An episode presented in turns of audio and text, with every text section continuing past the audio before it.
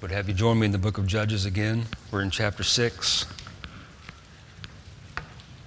Going to pick up the account of Gideon in verse 36 and trace his story all the way through the end of chapter 8. I'm going to give this sermon a title. I don't often do that, but the title is The Weakness of the Mighty Man.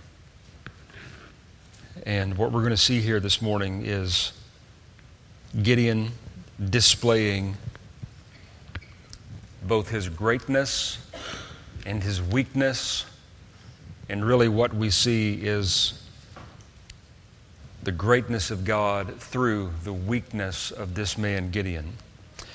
And just as with Barak, all of our understanding of Gideon must be submitted to the writer of the Hebrews and his interpretation of Gideon, writing under inspiration of the Spirit. This is what he says again. We've referenced this verse several times out of Hebrews 11, verses 32 through 34.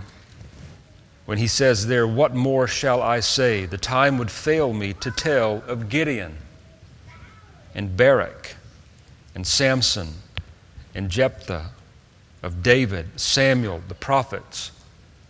And these words next in verse 33 seem to particularly relate to Gideon, at least, who through faith subdued kingdoms.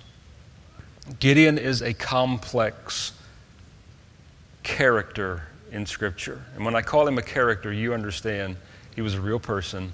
These things really happened. This is not make-believe. This is not fairy tale. This is biblical, redemptive history. And as complex as he is, there is much in him to be admired, much in him even to be emulated, but there is also much to question, much to learn from.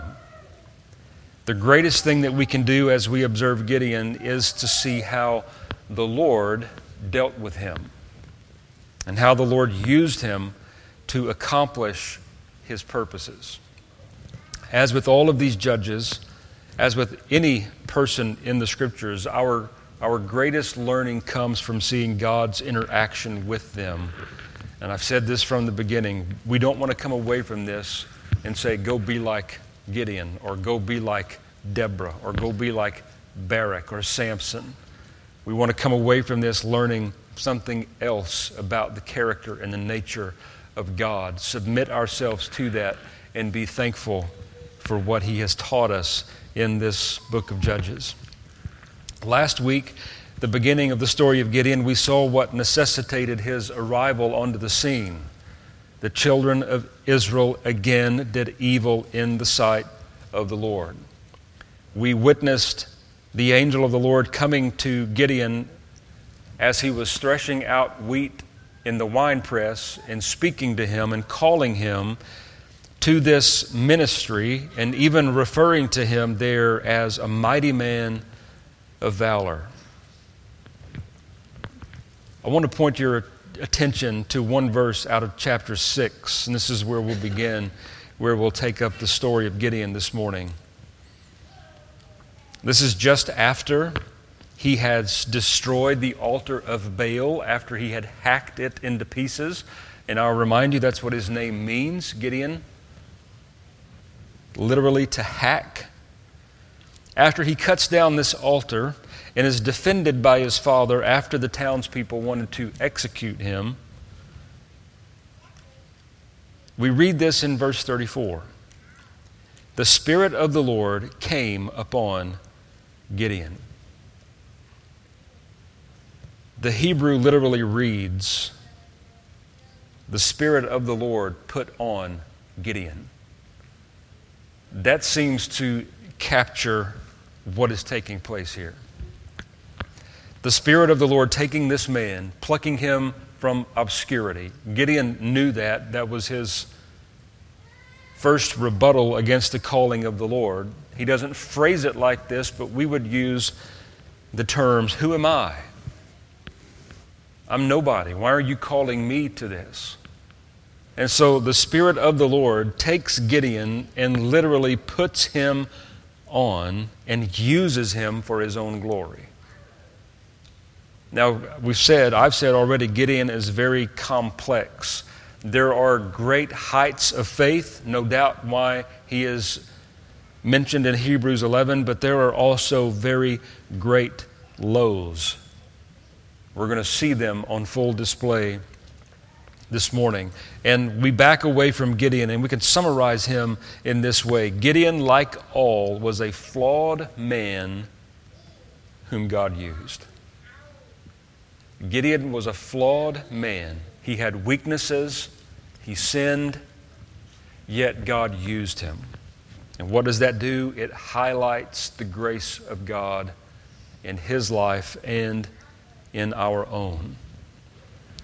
It's interesting as we read through some of this morning that in his best moments, the writer of Judges, the historian here, refers to the covenant name of God, Yahweh. In his lowest, in Gideon's worst and lowest moments, the reference is changed to the more generic name of God in Hebrew, Elohim.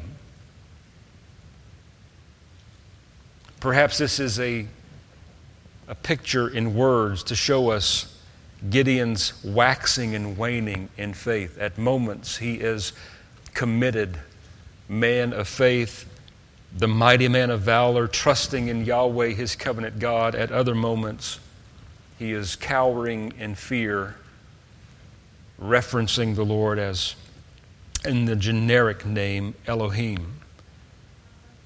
The Scriptures do not paint over the failure and sin of this man, just like the Scriptures did not paint over the failure and sin of great men like David, the great king. For all of his accomplishments, his failure and sin are on full display in the Scriptures, and thankfully we also have on full display his great repentance in Psalm 51 and recorded in other places as well. So I want you to begin with me here. We're going to first see the weakness of this mighty man. Let me pray before we get involved in the end of chapter 6. Father, we come to you this morning, and Lord, I confess, we need help to rightly understand this man Gideon and how you used him for your own glory. Lord, we want to see his great faith, and we want to be warned by his failure and his fall into sin. Lord, we're encouraged by the grace that you dispensed to him time and time again, proving that your grace is free and unmerited. There's nothing in this man, nothing in any of us that secures your work of grace.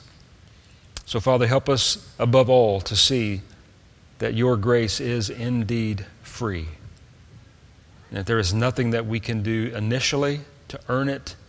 There is nothing that we can do thereafter to keep it. All is of grace. May that be what you impress upon our hearts the most as we consider this man again. We pray for help and ask it in the name of Jesus. Amen.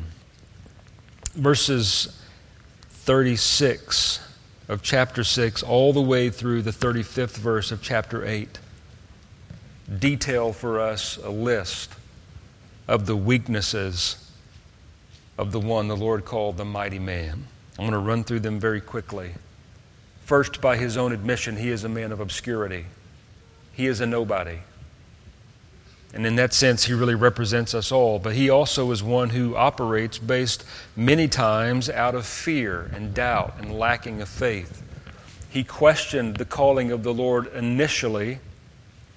He will question again the calling of the Lord by his infamous laying out the fleece. We're going to see that here very shortly. Several points in this story, he exhibits someone who is not a mighty man of valor at all. He exhibits someone who is cowering in fear.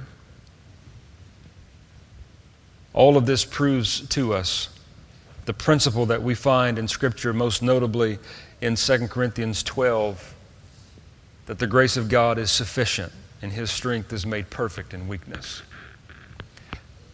Weakness is not something that we like to be exposed in our life.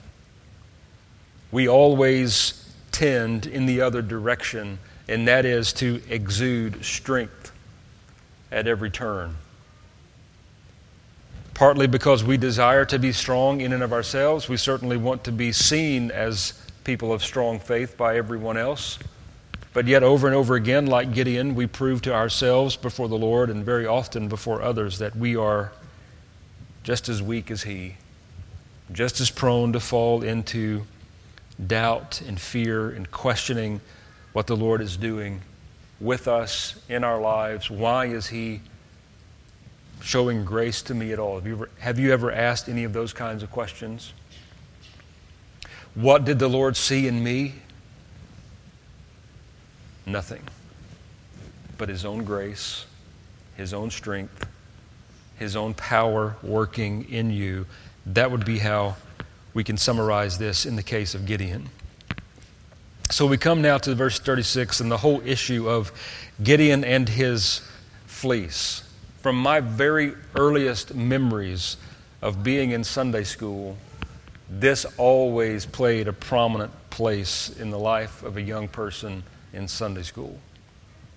The issue of Gideon and his fleece. Is it a positive thing? Is it a negative thing? Well, let's read it in verse 36. After, mind you, the Spirit of the Lord had come upon him, he said to God, "If you will save Israel by my hand, as you have said." So don't miss those words. Very often we approach this issue of the fleece by saying this is Gideon's attempt to discern the will of God. No, it's not. Gideon knows full well what the will of God is, and he admits it right here. If you will save Israel by my hand, as you have said. So the issue of what God will do is settled.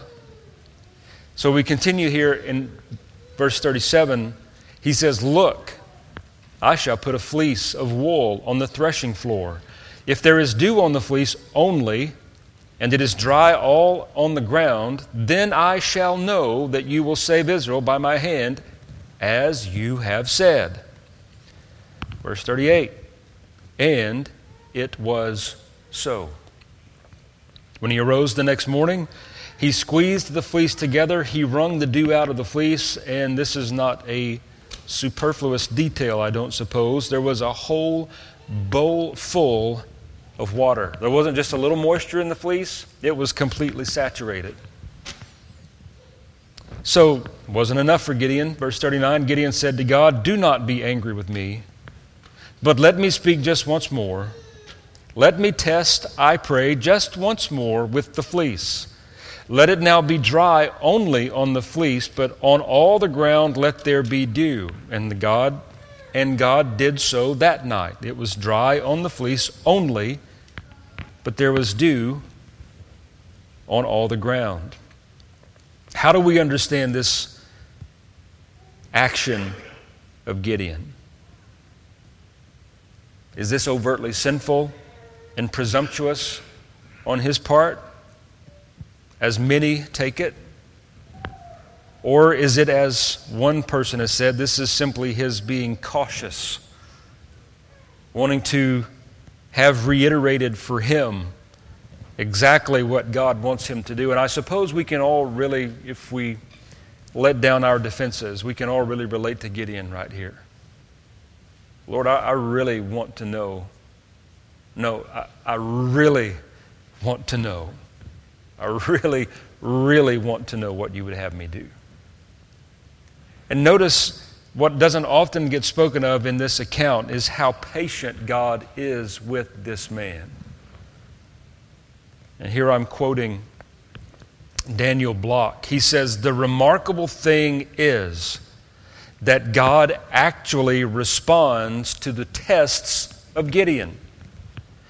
God is more anxious to deliver Israel than he is to quibble with this man's semi-pagan notions of deity."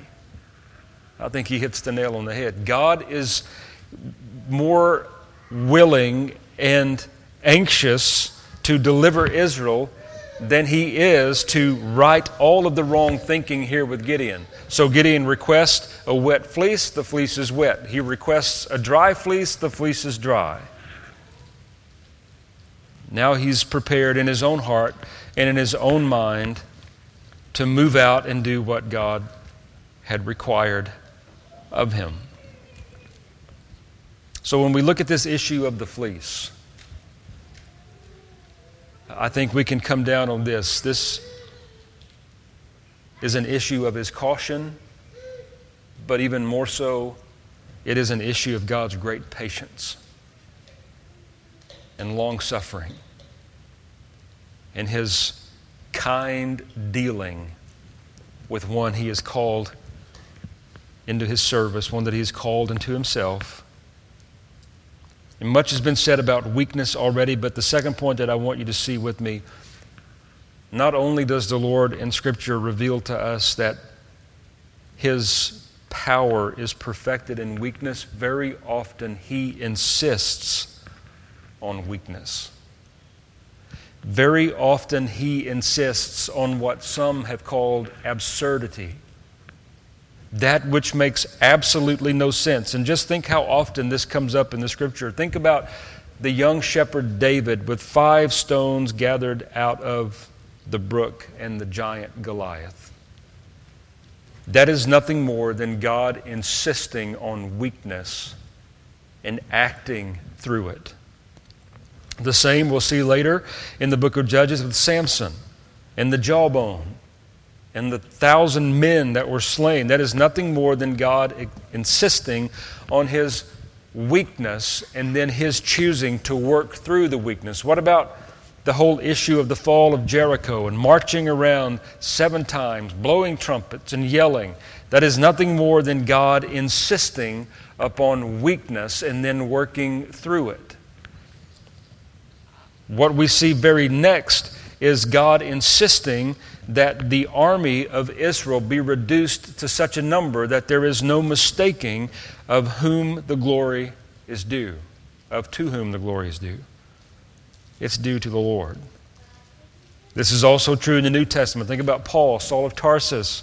He is reduced by the great minds and the men of Athens to one who was a little seed picker of no significance whatsoever, and yet he is the one to whom the Lord would reveal great and mighty truths and use to record them in Scripture for us. And then I suppose the ultimate display is to see one man clothed in weakness, clothed in humility, clothed in shame, hanging upon a cross, bleeding, dying, and God working powerfully through that weakness to save an innumerable multitude. So if you're sitting here this morning and you think, I'm too insignificant, I'm too weak, I'm too this, I'm too that to use, that God could never do anything with me, then you're really in a good spot. If you're here this morning, on the other hand, thinking, why isn't God using me? Look at what all I have to offer. Then you're not in a good spot at all. And the Lord may very well humble us if we approach him in that way. So this is another one of the great accounts that we know well with Gideon, but I want to point out a few things that we might often overlook. We're beginning here in chapter 7, and this is where Gideon is carrying out his responsibility before the Lord to subdue the Midianites fully. And the Lord says to him in the second verse, "The people who are with you are too many for me to give the Midianites into their hands." Now don't miss the reasoning. "Lest Israel claim glory for itself against me, saying, my own hand has saved me."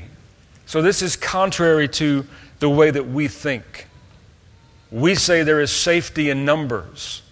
And to have an army numbering in the multitude of thousands to go out and to do battle, we would say, bodes very well for us. But in the economy of God and in the wisdom of God, God knowing the heart of man as he does, knowing that we are glory-seeking creatures. And to answer the question of Malachi, will a man rob God? The answer is absolutely. We will rob him of the glory that is due only him. So the Lord does some humbling here. He is insisting upon weakness so that there will be no question as to whom the glory is due. So this, he does two things with this great army that has amassed itself to Gideon. First of all, he says, proclaim in the hearing of the people, whoever is fearful and afraid. Literally, the word is whoever is trembling. And if you go back to verse 1, that's the name of the place where they are, the well of Herod. And Herod there means trembling. So there are a lot of men shaking in their boots here. And the Lord says, whoever is trembling and afraid, let him turn and depart at once. And notice the response. 22,000 of the people returned. 10,000 remained. That's not weak enough. And you can imagine, put yourself in Gideon's shoes and the 10,000 men who were left to see 22,000 depart, in their mind probably thinking, now what in the world are we going to do? But the Lord says, you're not yet weak enough. So the next way that he will reduce is with the issue of bringing them down to the water and testing them there. How they would choose to drink. One laps like a dog, the other takes water with his hand, brings it up. The end of this, in verse 7, is that there were only 300 who did not lap the water like a dog. And verse 7 says, the Lord said to Gideon, by the 300 men who lapped, I will save you. Remember, he said, I'm going to do this in a way so that there is no question whose hand has saved. Now he is saying, I will save you by these 300 men and deliver the Midianites into your hand. One bit of information here that we'll see later. The Midianites numbered innumerable, like locusts. They could not be counted. And really, the initial army that Gideon had amassed would have been way outmanned and outnumbered. And so it just gets more and more, to the logical mind, absurd that God would reduce this band of men down to 300.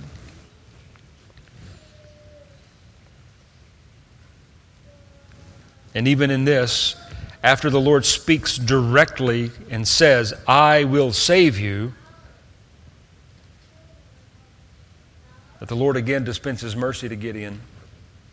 After commanding him in verse 9, arise, go down against the camp, I have delivered it into your hand. Verse 10, but if you are afraid, if you're fearful, if you're just like those 22,000 that left, but yet you did have enough courage to at least stay. If you are fearful, here's what I'm going to do for you. Go down with your servant, and I want you to hear what they say. Even though they number as locusts, and their camels are without number, and as the sand by the seashore in multitude, so down goes Gideon and his servant, and they overhear a conversation.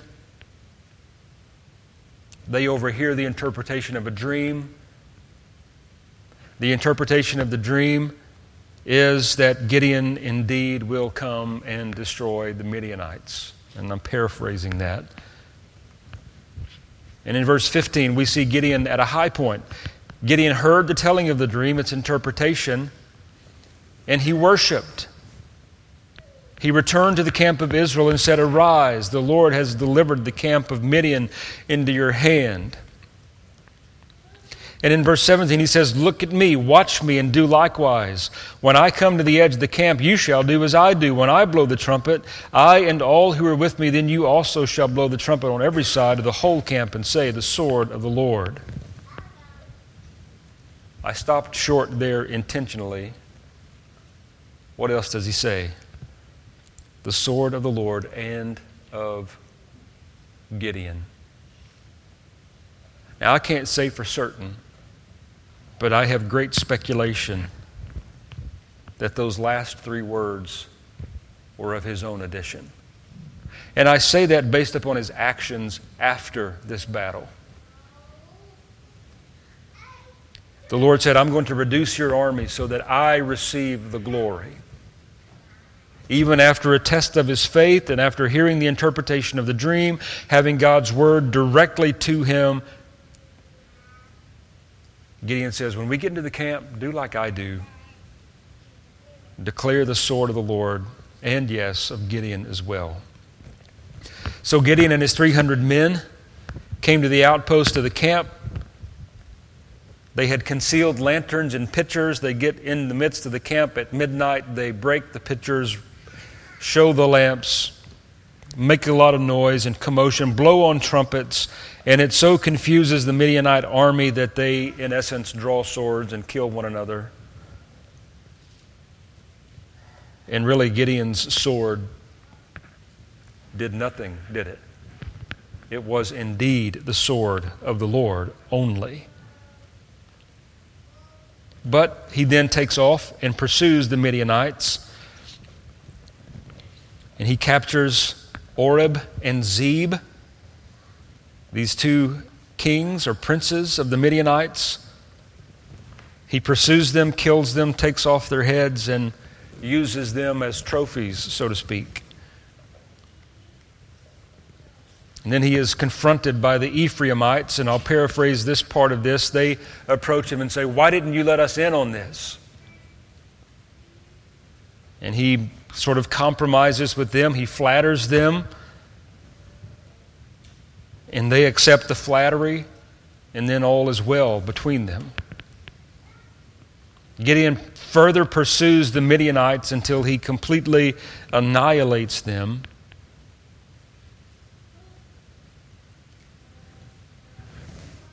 And here he is again at one of his highest points, but it doesn't take long for him to fall greatly.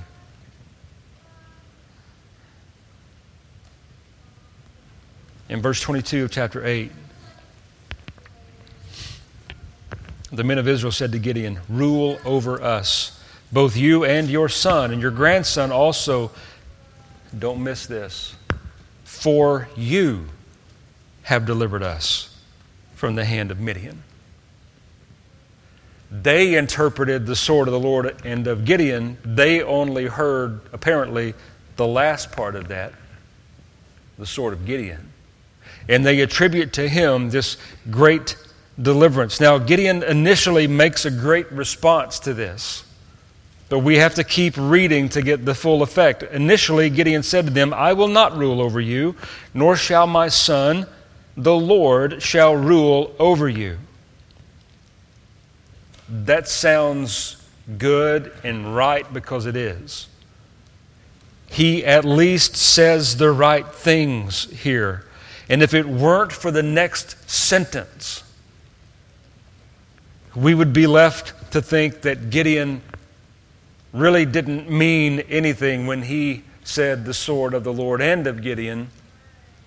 No, I will not rule over you as king. The Lord is ruling over you. But the very next sentence, Gideon said to them,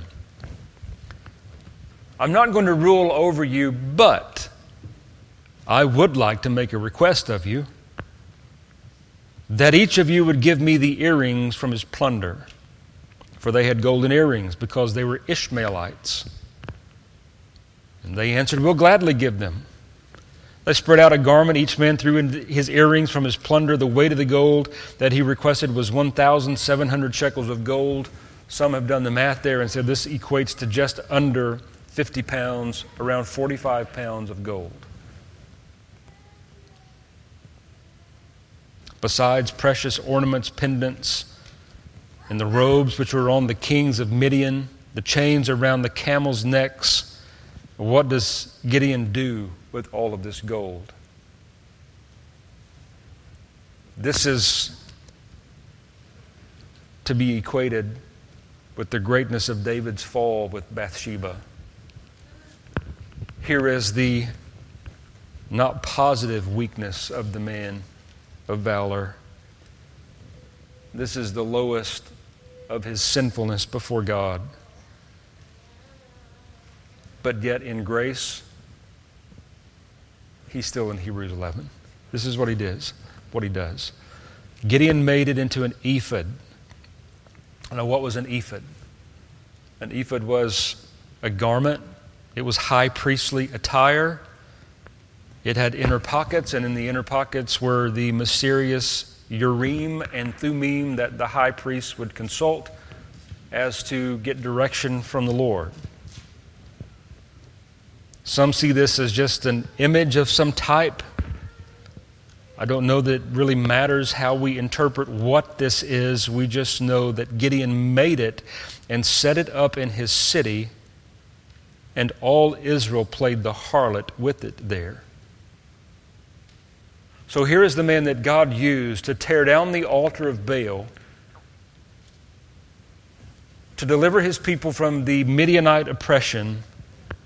And what does he do? He goes right back and he sets the altar back up again. Can you see the lowest of the low here with Gideon? The last detail here is it became a snare to Gideon. The word snare here literally translated a hook in the nose. It became a snare to Gideon and to his house. Even mighty men, we might say especially mighty men, are prone to fall and fall greatly.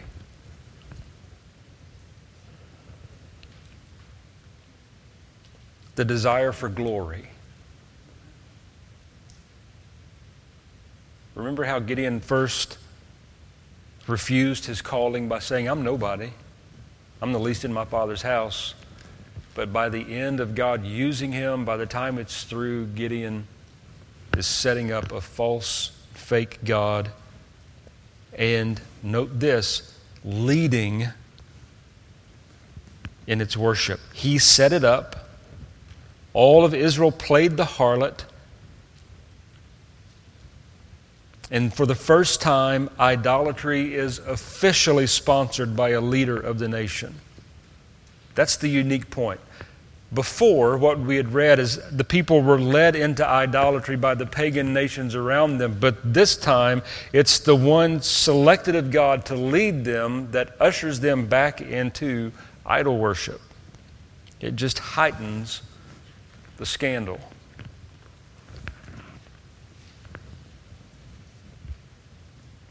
So as we move on with this, Midian was subdued before the children of Israel so that they lifted their heads no more, and the country was quiet for 40 years in the days of Gideon. Again, what we see in verses 28 is the grace of God.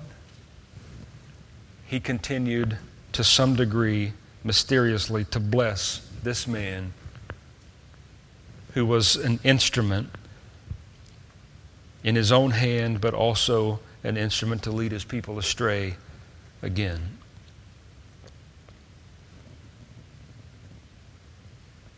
So to finish off with Gideon in verse 29, Jerubbaal, that's his, some would say his given name, Gideon his nickname, I don't know what the case is. Jerubbaal, the son of Joash, went and dwelt in his own house. The interesting thing here is the word dwelt. This word can also be translated to rule. This may be conjecture, but some see that Gideon did indeed, though not officially, kind of underhandedly set himself up as a, quote, king in his own house. He certainly lived the kingly lifestyle. In verse 30, he had 70 sons and many wives. A concubine in Shechem also bore him a son who would be a great grief to him in chapter 9, Abimelech. Now Gideon the son of Joash died at a good old age and was buried in the tomb of Joash, his father, in Ophrah of the Abiezrites. Now notice this. Even though Gideon had made the ephod, set up the ephod, led in its worship, mysteriously somehow there was still some restraint that he held over the people, because it was not until he was officially and actually dead in verse 33 that the children of Israel again played the harlot with the Baals and made Baal-Berith their god. And notice the sad ending of this mighty man of valor. The children of Israel did not remember the Lord their God who had delivered them from the hands of their enemies on every side, nor did they show kindness to the house of Jerubbaal, Gideon, in accordance with the good he had done for Israel. So just as obscurely as he came onto the scene, he goes off of the scene. So we're finished with his story. I want to make a few applications before I close. Sometimes great men and great women can be a great disappointment. Probably in your life, you've had someone that you highly esteemed in the faith, and they had a disastrous fall of some kind. What does this teach us? It teaches us to set our eyes on Christ, who is the author and finisher of our faith. Thankfully, the Lord does put in our paths faithful men and women to learn from, to emulate, but we have to know that they are prone to fall. Sometimes great people, in our eyes, great, can be a great disappointment. And if we had set Gideon up and just studied all of the positive things about him and so built him up in our minds, how disappointed would we be to read of his failure? But yet what we find in chapters 6, 7, 8, and 9, they're all mixed in there together. He has a good moment followed by a bad, couple of good, a bad. And when we compare him to the greatest judge, the Lord Jesus Christ, then what does it do? It exalts Christ and shows the weakness of men. The second point of application, if the Lord allows us to participate in the advancement of the kingdom of God at all, it must be all of grace. If we as men and women ever do anything that can be attributed to the advancing of the kingdom of God, then we must settle it in our hearts and minds. To God be the glory, great things He hath done, and of grace He has let me in some small way participate in it. And take none of the glory for our own. A third point of application, nothing is impossible with God. How often do we say that? Jesus would reiterate that with his conversation with Nicodemus, but really he is reiterating Zechariah the prophet in chapter 4 and verse 6 when he responds to Zerubbabel and says, "Not by might nor by power, but by my spirit, says the Lord." Nothing is impossible with him. And then a fourth point, many times the greatest obstacle to the work of God among his people is a faithless person or group of people in their midst. That has proven to be so here with Gideon. And then lastly, we must guard against the constant temptation to rob God of His glory. We must guard against it with everything that we have. And I'll take you back to chapter 7 and verse 2 where the Lord says, "The people who are with you are too many for me to give the Midianites into their hands, lest Israel claimed glory for itself against me, saying, my own hand has saved me. It's fitting the way the Lord works things and puts things together that we're coming to the Lord's table this morning. And as we approach the table, I want to remind you of Isaiah chapter 42, verse 8 and 9. This is a reminder of one of the great truths concerning our God when he says in verse 8, I am the Lord. That is my name.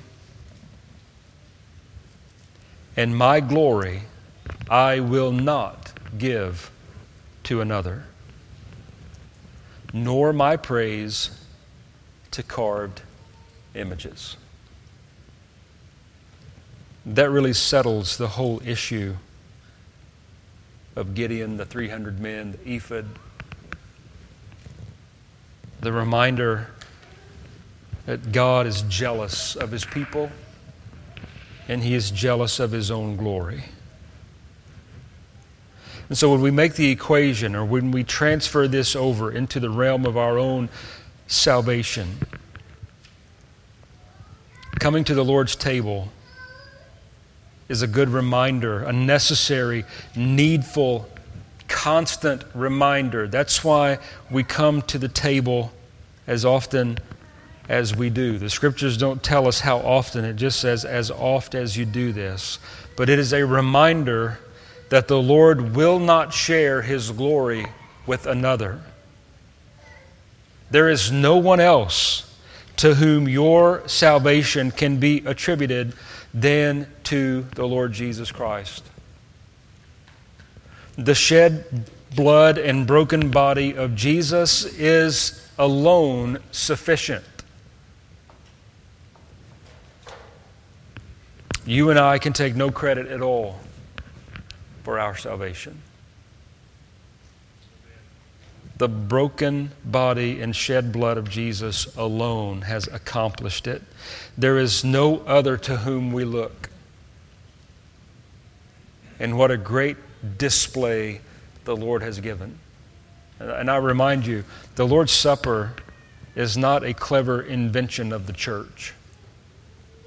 It is an institution of Jesus Christ himself. On the same night he was betrayed, he took bread, blessed and broke it.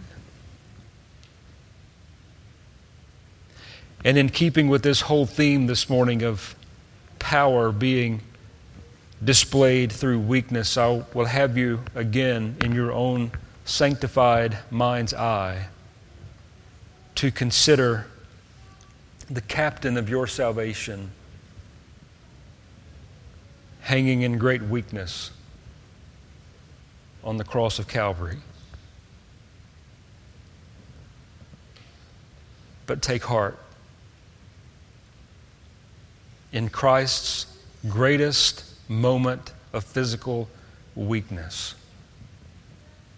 the greatest power of God was on display. That's all the strange happenings at Calvary. The darkness in the middle of the day, the graves opening, all of those strange things. Why? Because behind the scenes, if you will, there was a real power struggle. That's why the Scriptures tell us, and we sing so often words that would relate to Christ defeated death and hell, the devil. And so this morning, with no fanfare, we come to these elements and we remember the weakness, the physical weakness of our Savior, yet the most powerful display of God through that weakness. And then the principle upon which it is all built, out of 2 Corinthians 12, giving answer to Paul. Paul said, he said to me, my grace is sufficient for you. My strength is made perfect in weakness. What was Paul's response? I will most gladly boast in my infirmities, in my weaknesses, so that the power of Christ may rest upon me. If you're keenly aware of your weakness, thank God. If you're keenly aware of your weakness before Him, praise Him for humbling you and making you aware that you have been a recipient of His grace. Let me pray, and then I'll ask Carlos and the men to come. Father, we thank you. We thank you for your word to instruct us. We thank you for your word that in every turn guides us, teaches us how to think rightly. Lord, how closely we can relate ourselves to Gideon.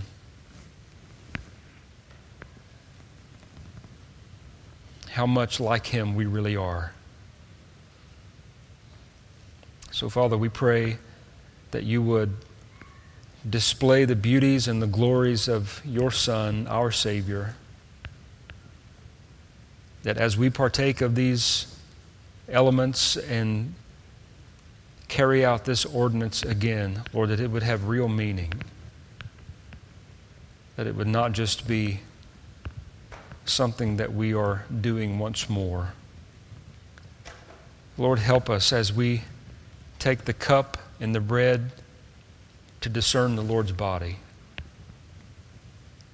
and to know the great cost that He paid for us,